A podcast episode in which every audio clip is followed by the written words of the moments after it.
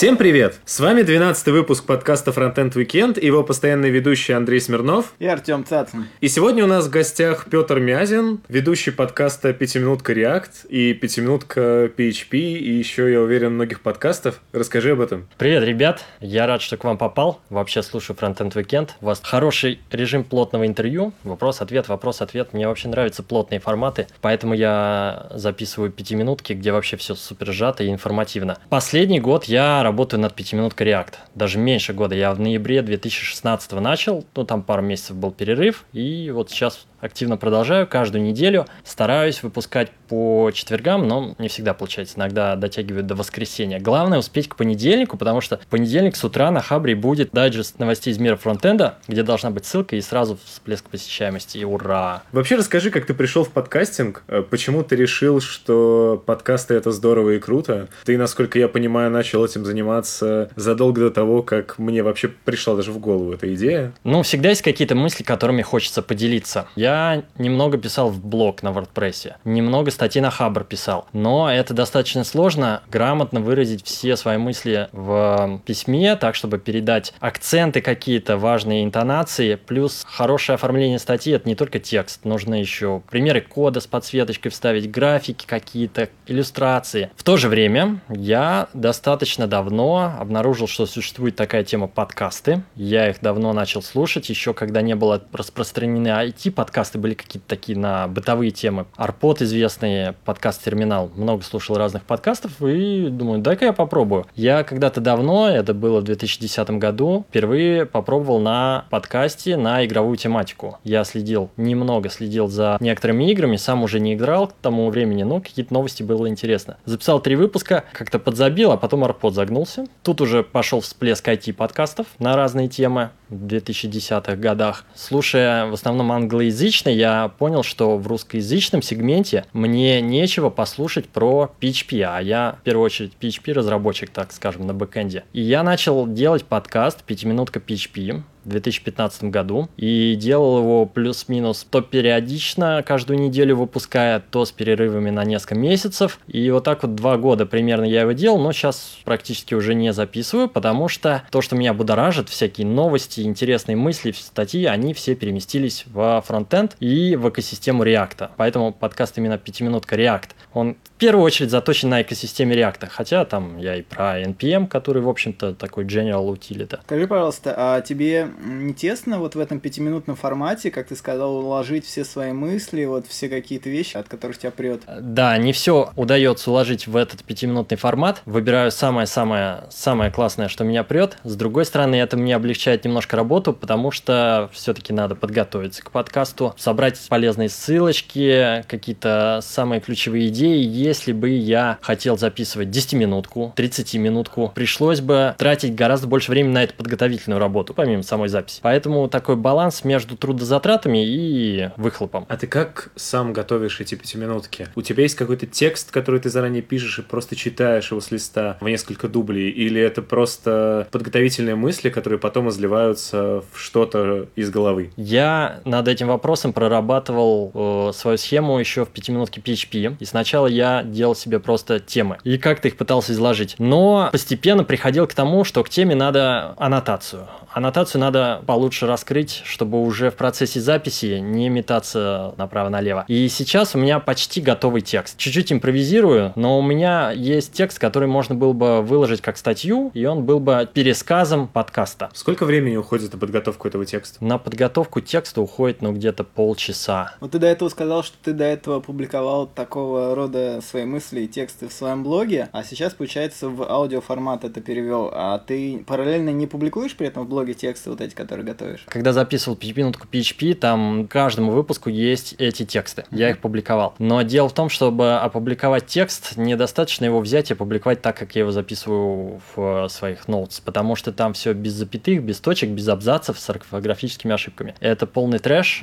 такой выкладывать стыдно. Требовалось дополнительное время, чтобы отформатировать текст, привести его в порядок. Я сейчас на это забил. К 5-минутке React я поэтому ничего не публикую в текстовом формате, только аудио. А расшифровку для своих подкастов заказов не планировал заказывать где-то, может? Вот расшифровку заказывать хорошая идея, и даже можно не просто расшифровку заказывать, а брать эти тексты и отправлять их к корректору какому-то, чтобы он все аккуратно сформировал. Почему-то я этим не занялся, не знаю. А в целом формат пятиминутки же не ты придумал. Наверняка ты просто услышал его за границей и взял оттуда. Почему приглянулся именно формат пятиминутки? Ну, во-первых, мне всегда нравились подкасты с очень плотной подачей информации, где все очень сжато. И отсюда вывод, ну, невозможно очень долго и плотно говорить, никто не сможет такое слушать. Максимум можно удержать концентрацию человека там на 10, 15, 20 минут. А во-вторых, ну, это такая теоретическая часть. Был такой подкаст 5-minute of JavaScript, он по большей части был рекламный, это такой product placement какого-то там онлайн-обучения, и он как раз был водянистый, он мне не очень нравился. Это англоязычный аналог, и был русскоязычный аналог 5-минутка JavaScript, там вышло всего 3 выпуска, в 2014 году он, по-моему, выходил. Там чувак русскоговорящий реально зажег, прямо я его слушал, говорю себе, вот молодец, вот делает прям как я бы делал. И, по сути, я скопировал его формат. А почему взял именно конкретно React, а не весь JavaScript? То есть не продолжил идею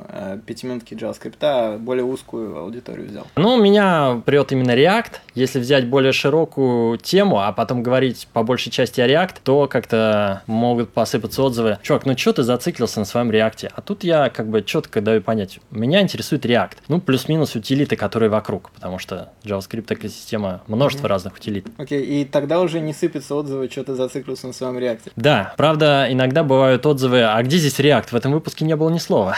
Как ты как раз борешься с этим? Ну, ты уже задал себе схему. Пятиминутка React, но при этом раз и делаешь выпуск, где ты обозреваешь другие подкасты. Но такие выпуски вне основной тематики, они очень редки. Выпуск про другие подкасты — это вообще не айтишный выпуск, пожалуй, единственное исключение. Но были выпуски про новые релизы. Webpack, Babel, там, NPM, тоже как бы не про React. Да, они бывают, эти выпуски, раз в 5 штук. Ничего страшного в этом не вижу, и мне кажется, все окей. Расскажи вообще про сам React, почему именно он тебя привлек так сильно, почему не Angular, не Vue и не что-то другое? Я раньше писал на первом Angular. В принципе, классный фреймворк был, но со своими проблемами, там все это наследование скопов было очень замороченным, отладка неприятная. А React, он как-то вокруг, начали про него говорить, и я, так сказать, на волне решил хайпануть. Давайте все на React, я на React, чё я? Пошел смотреть разные видео, доклады, читать документацию, искать, где бы в своих проектах уже наконец вставить свой первый компонент на React. Вставил первый, второй, третий, ну и пошло, и в конце концов какие-то старые куски я Angular уже выкинул, переписал на React, и так до сих пор на React и пишу. Сейчас есть Vue и вторая ветка Angular. Почему не они? Вообще вторая ветка Angular мне тоже очень нравится. Я работаю над бизнес-приложениями, B2B, Enterprise, и вот туда Angular, вообще говоря, заходит лучше, чем React, потому что там уже много готовых интерпрайзных подходов. Наверное, еще лучше зашел бы Ember, но Ember совсем какой-то замороченный. А Vue это какой-то промежуток между Angular и React, вроде простота React, но при этом синтаксис биндинга и шаблонов ближе к Angular. И даже не понимаю, зачем он нужен в этом случае. Я бы лучше ударился целиком в Angular, либо в React, где у меня компоненты и нет какого-то дополнительного синтаксиса, а все прям на JavaScript, это, конечно, большой selling point, когда все на JavaScript. Ну, там же есть JSX, это же не совсем JavaScript. Ну, не совсем JavaScript, да, но ты внутри JSX пишешь циклы на нативном JavaScript, а не каким-то синтаксисом, ифы обычные и так далее. А TypeScript в Angular тебя не привлекает? TypeScript очень привлекает, но, слава богу, TypeScript настолько популярен, что комьюнити вокруг React уже написало все биндинги, и там тоже все классно работает. То есть нам стоит в недалеком будущем ожидать от себя пятиминутку Angular.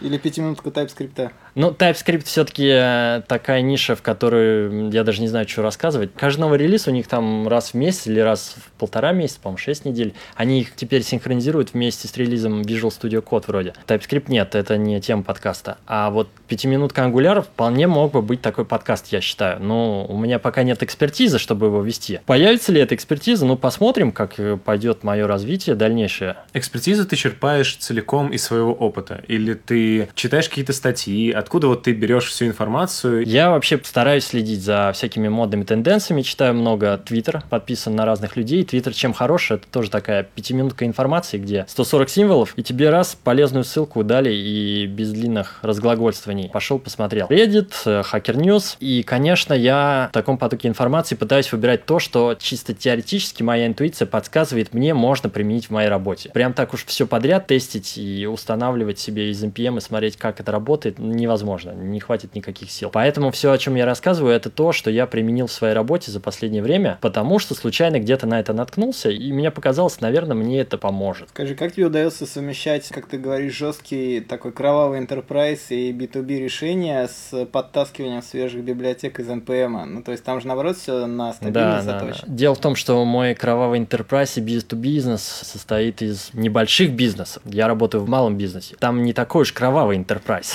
То есть можно много со временем идти, нет никаких политик корпоративных и так далее. Поэтому я достаточно свободен, руки развязаны. А когда ты потом возвращаешься к каким-то тобой же написанным решениям, не возникает желания там взять и переписать все на новые какие-то библиотеки, новые подходы и так далее? Но если требуется расширение функциональности или нашелся критический баг, недавно обновили Firefox и отвалилось приложение на Angular 1.2, потому что мы его не обновляли давно, потому что нахрена его обновлять, а теперь оно отвалилось, и я его сейчас раз и переписал на React, потому что оно было и не очень большим на самом деле. Я потратил всего несколько часов на переписывание, и все. Да, в таких случаях переписываю, но переписыванием ради переписывания не занимаюсь. То есть есть участки кода, где там Angular 1.2 лежит, и где jQuery полно, и нормально они работают, пока не перестанут работать с новым релизом браузера. Сколько таких проектов в сумме? То есть, например, ты рассказываешь в очередном выпуске про третий веб-пак. В реальности, на скольки своих проектах ты внедрил третий веб-пак, чтобы рассказать о нем? Я прямо сейчас конкретно скажу, на 3.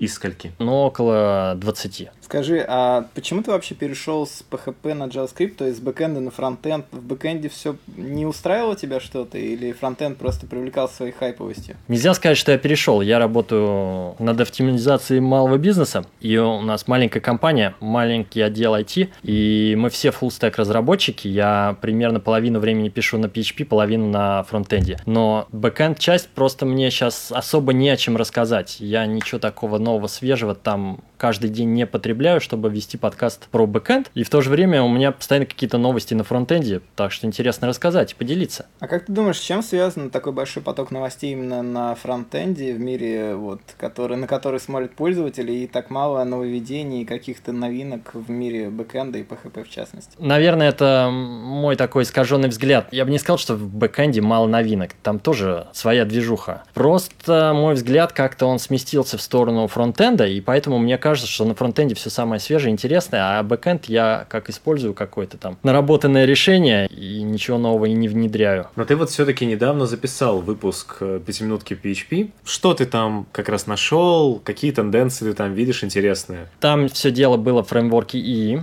Это фреймворк, который достаточно популярен в русскоязычном пространстве на территории СНГ, и несколько его кор-контрибьюторов из России, Украины. По этому фреймворку проходила мини-конференция и конф. Я на ней был и послушал, что нового, какие тенденции, и решил про это рассказать своей аудитории. А вообще, один из контрибьюторов, он недавно ушел со своей работы и собирает на Патреоне пожертвования, чтобы уделять свое время больше на развитие этого фреймворка. И вообще классная история, мне кажется. После этого сам фреймворк как-то зажил, там больше новостей стало появляться, поэтому и конференция появилась, и я вот решил поделиться со слушателями такими новостями. А ты не собираешь на Патреоне пожертвования? Я не собираю пожертвования, мне кажется, у меня недостаточная аудитория, чтобы собирать пожертвования, чтобы это было насколько-нибудь значимо, ну, какой-то выхлоп был. То есть я могу в 5-минутке уделить 15 секунд рассказу о своем Патреоне, чтобы потом собрать $3. Это того не стоит. А каким образом тогда ты вообще зарабатываешь на этом подкасте? Пока никак не зарабатываю. Теоретически, если бы у меня была аудитория гораздо больше, я бы, конечно, наверное, зарабатывал. И ничего в этом плохого не вижу. Но моя цель подкаста не заработать на нем, хотя этого и не исключаю, если такое получится. А в первую очередь поделиться новостями, рассказать то, о чем хочется рассказать, потому что это все кипит внутри меня, хочется выплеснуть и собрать какой-то фидбэк, а вы как считаете? Но одно дело заработать, окей, зарабатывать сложно на подкастах. Это, я думаю, признает сейчас каждый подкастер во фронтенде, потому что ни у кого нет жесткой рекламы, за которую там условно Тинькофф бы отвалил кучу денег, но при этом хотя бы как-то в ноль выходить. То есть, насколько я понимаю, ты на подкаст тратишь какие-то суммы. Наверняка не бесплатно стоит перевести свой подкаст в английский английский язык. Насколько я знаю, у тебя есть версия твоего подкаста из сайта на английском языке. Как ты с этим справляешься? Насколько ты в минусе за счет подкаста? Ну, подкаст — это хобби. У каждого человека есть хобби, а хобби — это траты. Кто-то там машину тюнингует, кто-то марки собирает, кто-то покупает удочки новые. Вот, я записываю подкаст. Нормально отношусь к тому, что у меня есть некоторые расходы на подкаст. Насколько я в минусе? Ну, относительно современных зарплат айтишников в Москве, в общем-то, можно об этом даже и не париться. Расскажи вообще подробнее, зачем ты решил делать англоязычную версию подкаста? Планируешь ли ты делать еще какие-то там версии, французскую, немецкую и так далее? Какую ты там достаешь аудиторию? Вообще какая-то обратная связь от англоязычной аудитории появляется у тебя? Интересный вопрос, потому что я сначала думал одно, потом оказалось другое. Записывал я 5-минутку React, и все новости я черпаю в основном от своих англоязычных знакомых из Твиттера и других ресурсов, и думаю, ну, React — это же мировая тема. Наверное, годный контент, всем будет интересно послушать. План был такой — записывать на английском. Но я и так уже достаточно много времени трачу на русскоязычную версию, поэтому у меня изначально была цель найти человека, который бы взял на себя часть работы. И я такого человека нашел, он мне записывает англоязычную версию, готовит чистый mp3 файл, который я просто заливаю на сайт потом. При этом я оригинальный текст русскоязычного подкаста, я его даже тоже не сам перевожу, я заказываю еще перевод, чтобы там было все вообще отлично, нативно, классно звучало. И, ну да, у меня была мысль такая, годный контент. Жаль, что он уходит только на русскоязычную аудиторию. Надо, чтобы на весь мир. Не зря же я тут сижу, читаю все новости, хочется поделиться. И чем больше аудитории, тем мне приятнее. Чем больше прослушают каждый выпуск, значит, это было кому-то полезно. Я что-то сделал, привнес в мир какую-то пользу, информацию отдал и такую, ну, как бы сжатую информацию. Поэтому запустил англоязычный подкаст, но он даже на первых порах не набирал такой популярности, как в свое время начал набирать и расти русскоязычный подкаст. И до сих пор там гораздо меньше фолловеров, меньше прослушиваний, и я пока не знаю почему. Может быть, вот этот англоязычный вариант, он звучит не настолько от души, так скажем. Там человек проговаривает то, что ему прислали, и может быть, он это проговаривает слишком быстро, может быть, где-то не делает нужных акцентов, поэтому как-то распространение не такое, что человек послушал и срочно побежал всем своим друзьям рассказывать. Может быть, человек послушал и подумал, ну окей, вроде ничего, и не рассказал никому. Поэтому популярность сильно не растет. Но я буду продолжать. Как ты продвигаешь англоязычную версию, например? Я сначала записал 3 выпуска втихаря и выложил их день за днем, а потом уже начал всем бомбить в Твиттер. Дэну Абрамову, там, Кенси Дотс и всяким таким мощным чувакам. JavaScript Daily про меня написали. И появилось первое ядро, там, первые 100 слушателей. Каждый выпуск я также публикую на Reddit, потом я понял, что надо бы еще на YouTube, потому что есть люди, которые сидят чисто в YouTube, и у них YouTube заменяет даже Google, они там все ищут, что им надо, и смотрят, что им надо, и когда ты смотришь, например, даже видео докладов с каких-то конференций, у тебя справа вылезают, смотрите, похожие, если там будет по ключевому слову React вылезать мой подкаст, классно же, поэтому я все подкасты еще дублирую видео рядом, ну, сайты открываю по теме, кролю, там, кликаю, ну, а на фоне вот этот вот аудио поток. Вот таким образом пытаюсь продвигать. Ну, Twitter есть, конечно, и сайт. Есть ли какая-то статистика, сколько людей пришло с Ютуба, сколько людей пришло вот с Твиттера Дэна Абрамова и так далее, сколько людей пришло с Reddit? Ты как-нибудь это высчитываешь? Я на сайте имею Google Аналитику, но если человек слушает через приложение, то Google Аналитика это не собирает. Эту статистику я вижу на SoundCloud. Поэтому тут такие разные каналы статистики, и сложно их объединить. Я вообще не специалист по маркетингу, SEO, там еще можно какие-то теги ставить, приписывать урлы, там UTM-ссылки так называемые. Я в этом не разбираюсь, поэтому отдельно статистику я не собираю. Но я вижу, что на сайт больше всего приходит именно с Reddit. Чуть-чуть поменьше с Twitter и еще поменьше с YouTube. И еще из поиска Organic Search. Это именно на сайт. А кто меня слушает непосредственно на SoundCloud напрямую или в своих приложениях, это я вообще не знаю. Может, они когда-то зашли с Reddit, подписались, теперь слушают. Насколько важную роль играет сайт у подкаста? То есть, вот, например, ну, для сравнения, у нас сайт — это, по сути, просто заглушка, куда мы запихнули плеер SoundCloud. У тебя сайт — это уже полноценный сайт, где есть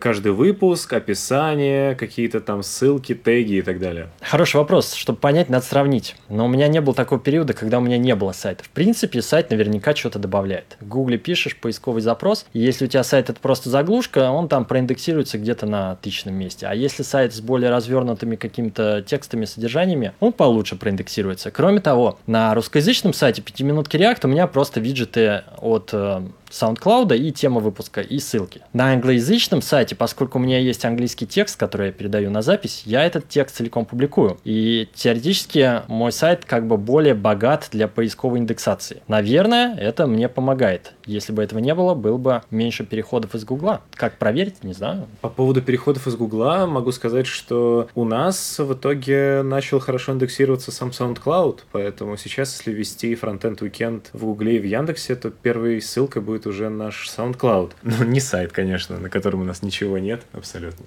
Кроме способов связаться с нами. И с нами связалось на данный момент, секретная информация, 2 человека. Какая самая последняя фишка, которая тебя привлекла на фронтенде, вот прям самая горячая? Вот что сейчас будоражит твой разум? MobX State 3. Я прям сейчас делаю первое приложение, вот, обязательно запишу, но надо побольше опыта набраться, чтобы конкретно рассказать плюсы и минусы. Я вот не люблю, ну, у меня тоже бывало, типа рассказать о чем-то, не зная достаточно глубоко, что ли, как-то поверхностно, о, классная технология, бегите все брать. Я люблю и минусы какие-то найти, и только после этого начать рассказывать. Вот классная технология, но реально у меня на практике вот тут отвалилось, там неудобно, так что думайте сами. Вот такая информация, мне кажется, более полезной для аудитории. А тебе не кажется, что, ну, по сути, каждый должен сам попробовать перед тем, как, собственно, включать в проект? Конечно, надо самому попробовать, но так много всего, что все не попробуешь, поэтому нужно чье-то чужое мнение, чтобы сделать предварительную выборку, что ты дальше будешь пробовать. Ну, я даю такое мнение. Я и сам потребляю такое мнение от других людей, поэтому то, что вы слышите в подкасте, уже прошло через фильтры каких-то других людей, которые мне через Twitter посоветовали то или иное. Вернемся к теме твоего любимого мной выпуска про подкасты. Расскажи, как вообще пришла идея записать выпуск такого содержания, что ты просто перечисляешь, кто не слышал, 10 или сколько их там русскоязычных подкастов, и выражаешь к ним там, собственно, какое-то удовольствие, неудовольствие. Да, там было 8 русскоязычных подкастов, но если 5-минутку считать, будет 9 сейчас в Рунете таких основных, на мой взгляд. Как идея пришла, ну, я, честно говоря, не помню, но я точно помню, что в последний момент перед записью, ну, я как бы обдумывал эту идею, и я уже подходит время, надо что-то записывать уже, эта неделя уже скоро закончится. Я такой думаю, ну, какой-то конкретной темы я пока не набрал, а запишу-ка я про подкасты. Ну, чисто потому, что я не успел ничего про JavaScript, про React подготовить. А идея была еще задолго до этого, но как она пришла, я не помню. То есть это был такой резервный выпуск? Резервный выпуск, да, и тут он сыграл. Много ли у тебя таких резервных выпусков еще есть? У меня есть план конкретных выпусков по технологическим темам, а вот таких резервных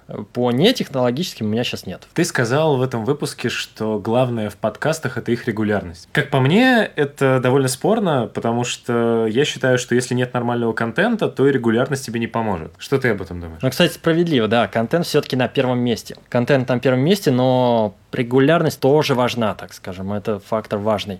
Я слушаю подкасты давно, люблю это дело, потому что сидеть перед монитором устаешь. Да, и все время, когда я нахожусь перед экраном, я пытаюсь уделить конкретной работе, а не чтению каких-то новостей. Новости я потребляю уже так, на телефоне, в метро, там, в поездке, но чтобы разгрузить глаза, еще лучше, если мне в подкасте кто-нибудь что-нибудь интересное расскажет, расширит мой кругозор. Поэтому я давно слушаю подкасты и обратил внимание, что к определенным дням я уже знаю, о, в четверг у меня Голанг-шоу, в субботу Девзен, в воскресенье Радио Ти, в понедельник Веб-стандарты. В самих же Веб-стандартах тоже ребята не раз говорили, что регулярность важна, и я с этим как бы согласен по собственному опыту. Поэтому решил еще раз подчеркнуть вот в том выпуске про подкасты. Как ты думаешь, ты как раз говоришь, что есть определенное прям расписание подкастов у тебя, когда в понедельник выходят веб-стандарты и так далее. На данный момент мы выходим, ну, по сути, так получается, мы выходим в воскресенье, но нас начинают слушать уже люди, большинство в понедельник также. Но при этом, казалось бы, в понедельник выходит 2 одновременно подкаста. Некоторые наши слушатели уже говорили мне, а что вы там не начнете выпускать в другой день, чтобы заполнить? Как ты его думаешь, расписание именно четкое, чтобы люди знали, что Frontend Weekend условно выходит во вторник, а веб-стандарты в понедельник. Это сыграло бы свою роль? Или это ничего бы особо не изменило, потому что ко вторнику они так или иначе дойдут до Frontend Weekend? Так или иначе дойдут, конечно, но мне кажется, классная идея разделить. Потому что я вижу понедельник веб-стандарты, и я их слушаю в первую очередь, а ваш подкаст не успеваю послушать, и его слушаю во вторник, а может и в среду, а он у меня уже, может быть, сдвинулся в ленте вниз, потому что у меня там еще десяток англоязычных подкастов вышло. Может, я его и даже в четверг послушаю, потому что кто-то вас перебил. А если вы стабильно во вторник с утра появляетесь, и у меня во вторник с утра нету ничего другого такого классного, то будете на первом месте. Но, конечно, рано или поздно я до вас все равно дохожу. А есть ведь подкасты, до которых я рано или поздно и не дохожу, которые например? Во втором эшелоне. Но из JavaScript подкастов у меня несколько фронтерок еще не прослушано вот из тех, которые я упоминал. Поэтому бывает, что если много слушаешь, что-то так и не... когда как добавил в закладки или в покет, но почитать потом, и все. Но сейчас активных подкастов русскоязычных про JavaScript буквально, насколько я могу посчитать, 4-5.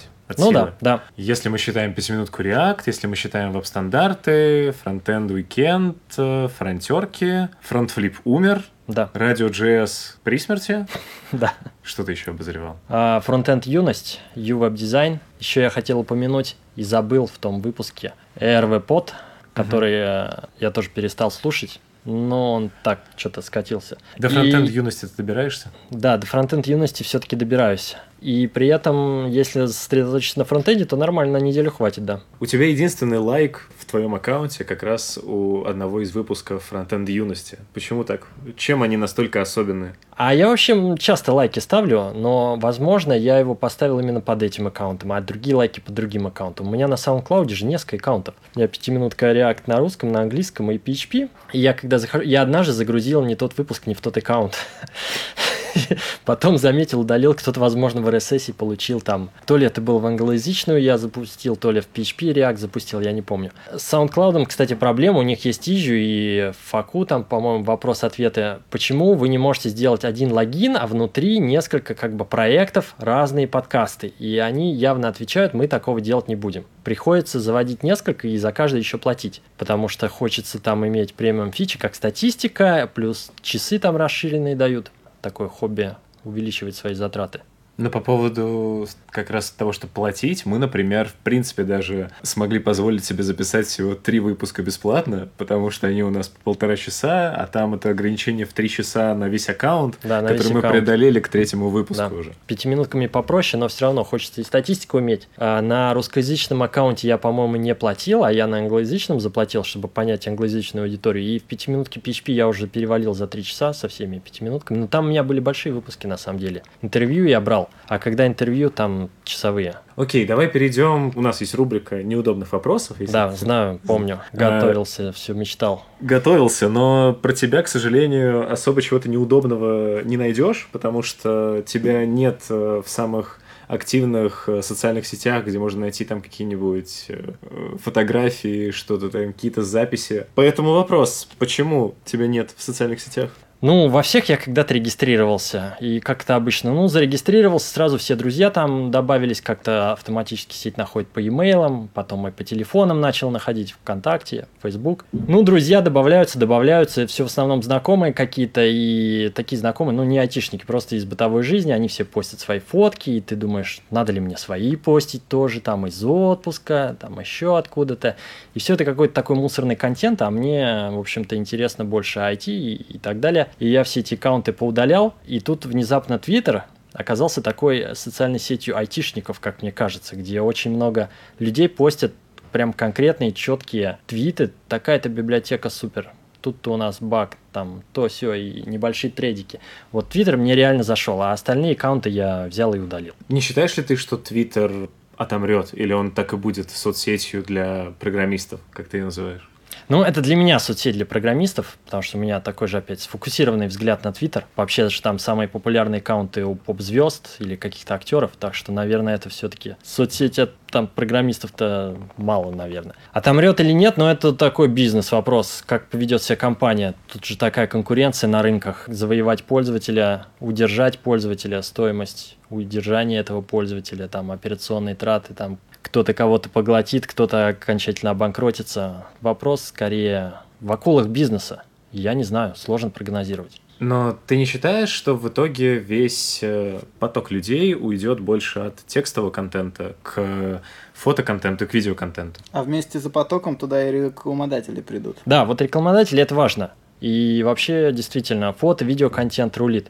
Но ребята из Твиттера тоже не дураки, они это понимают, должны предпринимать какие-то шаги по удержанию аудитории, по привлечению рекламодателей. Так что все от них зависит. А посмотрим. Хорошо, следующий вопрос.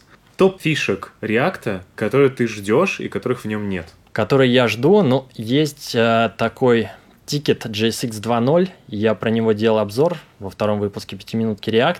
Это изменения в синтаксисе JSX, они ломающие изменения, и из-за этого, наверное, будет много проблем с тулингом, и вообще непонятно, когда это будет, но там грамотные предложения. Целый тред на гитхабе было бы классно, сейчас все перечислять не буду, потому что я сам уже половину и не помню, что там описано, но я помню, что там грамотные предложения. Так, это топ номер один. У React сейчас нет из коробки какого-то интерпрайзного решения. Есть отдельные попытки сделать такие решения, материал-компоненты, есть компоненты от сенча платные, это вот разработчик XJS, есть очень популярные, но нишевые поделки типа для таблиц React Virtualized или React Table, и что выбрать непонятно, а если бы кто-то реально выстрелил так, как Redux выстрелил для State Management, что все пользуются вот этим набором виджетов, потому что он реально самый крутой, и не надо мучиться вопросом, голова не должна болеть для решения интерпрайзных вопросов. Вот это мне было бы очень классно. В этом плане, конечно, мне Angular больше подходит, потому что там все это из коробки идет.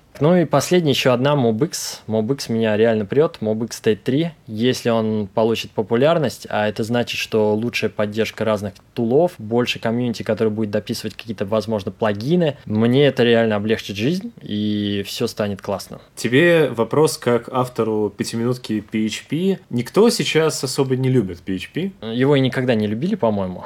Но продолжали программировать. Да, но продолжали программировать, и в этом плане нравятся иногда такие треды на Хабре, в комментариях разворачиваются по поводу PHP. Так вроде все его хаят, а как в комментарии заглянешь, там куча здравых контраргументов. То, что вы считаете недостатком, этого давно уже нет, и вы вообще отстали от жизни. PHP нормальный современный язык, он отлично развивается. У него есть тяжелое наследие, но я бы сказал, у JavaScript не менее тяжелое наследие. Для бэкэнда, для различного типа систем, в том числе корпоративных систем, когда нужно быстро решать различные бизнес-задачи, и ты не погружен в Java Enterprise, то PHP — это номер два выбор. Считаешь ли ты, что PHP нужно спасать? Или его разработчики недостаточно грамотно его развивают и обновляют его своевременно и так далее? Да, там все достаточно грамотно идет, обновление своевременное. Недавно читал, опять же, о новых фичах следующей версии 7.2. Там завезут какую-то супермодную криптографию, которую автор блога там проанализировал и говорит, что в других стандартных библиотеках других языков еще ничего близко нету. Есть только какие-то пропозалы, которые будут через 2-3 года. У нас в PHP будет первая самая стандартная криптография. И нормально он развивается, отлично перформанс улучшается, и постоянно есть такие терки, что быстрее, Node.js или PHP, и разные бенчмарки показывают, то одно выигрывает, то другое. Короче говоря, у меня претензий к языку, к его развитию нет, и к практике его использования, поскольку у меня на бэкэнде все PHP, у меня тоже претензий нет, у меня есть один проект на Node.js, и я бы сказал, что я в следующий раз еще раз выберу PHP, если мне надо будет выбрать между Node.js и PHP, несмотря на всю там изоморфность, универсальность и вот эти плюсы, как язык для построения надежных бэкэнд-систем, особенно таких навороченных бизнес-логикой, не просто сайт, а отдача страниц, а где нужен бэкэнд, какие-то транзакции, работа с финансами, PHP нормальный вариант. То есть ты хочешь сказать, что нода современно недостаточно надежна для построения серьезных enterprise-приложений? PayPal активно использует Node.js, и еще много примеров можно привести, так что тут мое мнение невалидно. Я не настолько эксперт Node.js, но поверхностно я бы еще раз начал на PHP. Вообще, я бы следующий свой проект начал на Go. Тут реально был прорыв, и вот Go еще круче, чем PHP, и круче, чем Node.js, так что, ребята, все на Go давайте. В чем основная крутость, вкратце, вот для фронтенд разработчиков? Node.js — это event loop однопоточный, да, и вот у нас приходят запросы от пользователя, и нам нужно сходить IO сделать какой-то IO, в Node.js асинхронный из коробки, что хорошо. Мы идем в базу, и в это время обрабатываем запрос второго пользователя. Но возникает синтаксический мусор. Нам нужно либо callback написать на этот асинхронный запрос, либо promise, либо await. А если ты начинаешь задумываться над тем, что на самом деле тебе нужно пойти в базу сначала за данными пользователя, и только когда ты их получишь, выполнить следующий шаг, а потом сделать еще один запрос и выполнить следующий шаг. И ты можешь это все переписать на авейтах, которые выглядят как старый добрый PHP, чисто синхронный код, просто с добавлением слова await. И работает асинхронно. Работает асинхронно, но в чем тут фишка-то асинхронности? В том, что эта асинхронность позволяет однопоточному event-лупу не тормозить остальных пользователей, пока текущий ждет ответа от базы. Берем Golang. Все то же самое. Если ты пошел в базу, у тебя другие пользователи не встанут в очередь. Они отлично будут обрабатываться, и при этом ты не пишешь никаких await или callback. Как так? А так, что внутри runtime Go, вот его там виртуальная машина, или как это правильно назвать, он все разруливает сам, и не нужно привносить вот этого синтаксического сахара или мусора в виде callback'ов, промисов или await. Что значит разруливает сам? То есть в чем магия вообще? Как это сделано? В чем магия? Он внутри под капотом имеет так называемые, знаменитое слово Go-рутины. Go-рутины — это легковесные треды, грин-треды, легковесные потоки, как их ни называй. И таким образом у тебя на самом деле не один event-loop, у тебя много маленьких event-лупов, и когда приходит новый пользователь, он попадает в грутину, которая может обработать нового пользователя, а текущий пользователь в своей грутине ждет ответа от базы, который на самом деле работает вообще в третьей грутине, который ходит в базу и возвращает в первую через каналы там какой-то ответ. И это все скрыто от меня, от программиста. Мне не надо думать, что у меня здесь на самом деле какой-то асинхронный вызов или синхронный. Код выглядит абсолютно одинаково.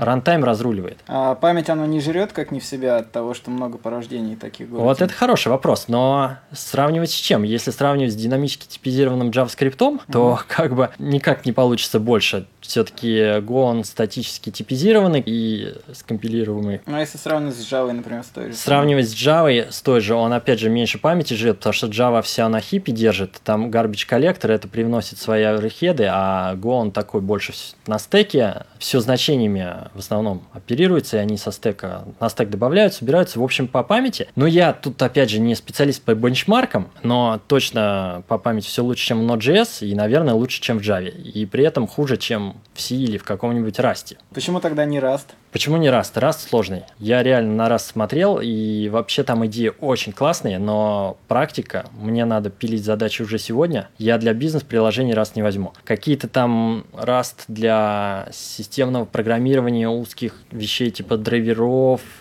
контейнерной виртуализации, частей операционных систем, вот это, наверное, супер. Или для написания супербыстрого кладкого текстового редактора, там есть проект на расте RIP греб, очень быстрый греб, тоже классная штука, но я в логистической компании, мне надо считать перевозки, маршруты, деньги. Какой раст? Ну, год подойдет. PHP супер, но JS не хочу. В целом, мы только что записали первый выпуск 5-минутки Go. Если хочешь, я тебе могу потом вырезать и прислать. Ну, по Go есть отличный подкаст Golang Show. Я, если даже буду активно писать на Go, я думаю, я не буду никакую 5-минутку Go записывать, потому что там ребята вообще обозревают все очень классно. И если хочешь, можешь по 5 минут нарезать себе и всю неделю слушать. Ты упоминал, что у тебя был игровой подкаст? Да, вот. Я раньше, еще даже когда я учился, играл в игры, еще до работы, и пытался писать моды для игр там на C++ и параллельно играть, да, и меня эта тема как-то интересовала в том плане, что и поиграл, и сам написал, ну вот то, что сейчас в Майнкрафте происходит. В Майнкрафте эта движуха, наверное, достигла своего пика, когда одновременно ты и разработчик, и геймер. Ну, я в свое время что-то там на C++ писал для каких-то игр в начале 2000-х. А что это за игры были? Ну, это в частности была одна игра такая классная, Need for Kill, Quake 3 в 2D. Проводили мы по ней с ребятами даже чемпионаты в Москве. Называли их чемпионат России. К нам приезжал один человек не из Москвы, и круто. Позже я уже не играл и ничего не программировал, но там движуха какая-то шла, комьюнити было. Я думаю, что бы мне подкастик не записать. Взял интервью одного, у другого, там, как чемпионат прошел. То есть мне подкасты нравились. Вот тему нашел для себя. Почему не видеоблог? Почему именно подкаст аудио? Ведь да, для игр видео, как бы, мне кажется, прикольнее было бы. Да, для видео, да, было бы прикольнее. Даже не знаю, почему. Может быть, у меня не было навыков каких-то, там, как это видео все организовать, а с аудио попроще. По скайпу созвонился и включил там какую-то программу, нашел в гугле и все. То есть, по сути, это был подкаст, посвященный одной игре. Подкаст, он так назывался, Need for Kill, вещание из мира 2D. Но там всего 3 выпуска. Кто-то это слушал вообще? Ну, все в комьюнити послушали. Сколько комьюнити было людей? Ну, там человек 50-100, наверное. Ты сам вообще какие игры предпочитаешь? Я сейчас уже вообще не играю. Да, предпочитал шутеры Quake и все, что связано с реалтаймом. Я еще StarCraft пробовал играть, но все-таки Quake лучше мне заходил, потому что там была некая физика движений. Когда погружаешься в эту физику, ты прямо чувствуешь свое тело, перемещенное в этот алгоритм внутренний. И там нужно очень прям посекундно, правильно, там, миллисекундно двигать мышкой и нажимать клавиши синхронно, чтобы куда-то там допрыгнуть, и это меня очень радовало. У тебя есть слоган у твоего подкаста, который ты произносишь в конце каждого выпуска, напомни его. Пишите на React и процветайте. Да. Но это так, думал, какую бы фишку привнести, и как-то само собой пришло в голову. Я вообще не суперфанат вот этой серии, это же из Стартрека такая фраза. Но не подумайте, что я какой-то суперфанат там, просто она мне в голову пришла в момент подготовки первого выпуска и подумал, о, будет фишка. Я думаю, что половина людей, которые тебя слушают, даже не знали, что это фраза из Стартрека. А, окей, но я знаю, что есть сериал, есть какой-то классический сериал 60-х годов. Я смотрел только пару новых фильмов, вот 2010-х годов. Ну, вроде ничего так, фантастика. Ну, это ты нам на самом деле много упустил, потому что последние фильмы, они, конечно, не передают все то, что было раньше. Я знаю, да, я знаю отзывы. Но на самом деле суть-то не в этом. Можешь ли ты придумать нам какой-нибудь слоган, который бы мы говорили в конце каждого выпуска? К Frontend Weekend идем на обед. Вам надо что-нибудь, знаете, зарифмовать прикольно.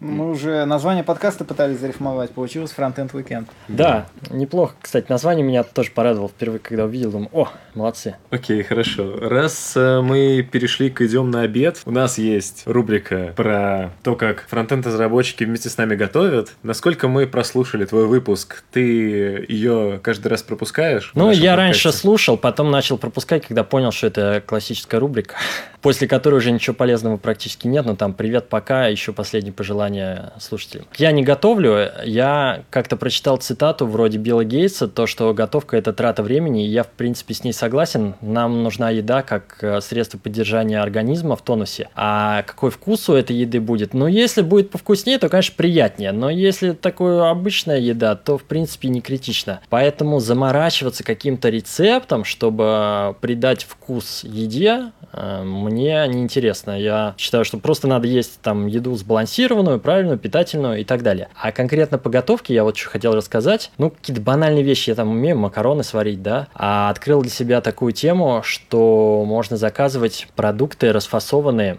Называется конструкторы еды. Есть несколько таких стартапов. Тебе привозят на неделю, там типа 7 или 5 рецептов готовых. Все продукты уже расфасованы в нужных дозах. И есть конкретная инструкция, что в какой последовательности класть на какой минуте. Я часто видел какие-то рецепты в интернете, ну, давно, случайно попадал или сам искал, которые были написаны кулинарами, домохозяйками условно, они содержали пробелы в рассуждениях, противоречивость, вообще нелогичные, то есть мне как программисту это полный трэш, невозможно готовить. Вот тут вот такие конструкторы еды, они хорошо сделаны, на мой взгляд. Я иногда делаю, если надо что-то там для семьи приготовить, чтобы не заморачиваться, буквально 15-20 минут уходит. А так ты ешь то, что приготовили жена.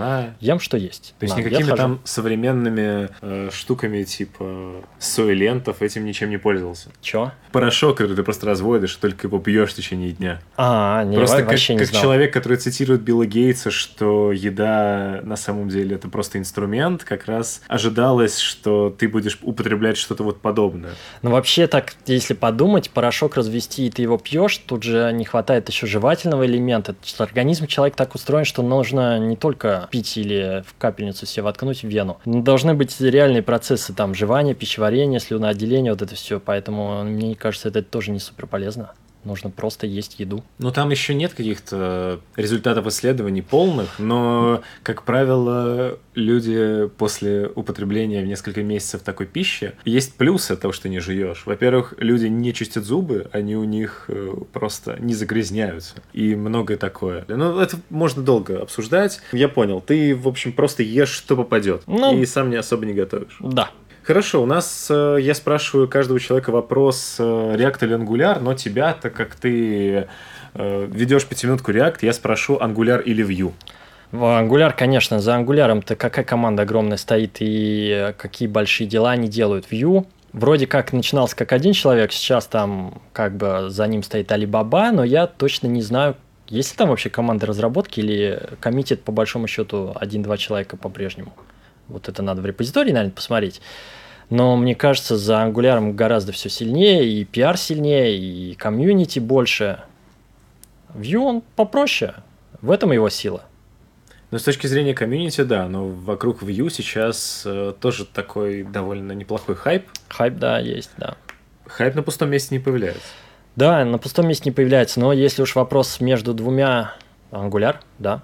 Хорошо. И последний вопрос. Какая справедливая зарплата фронтенд-разработчика на данный момент? Mm-hmm.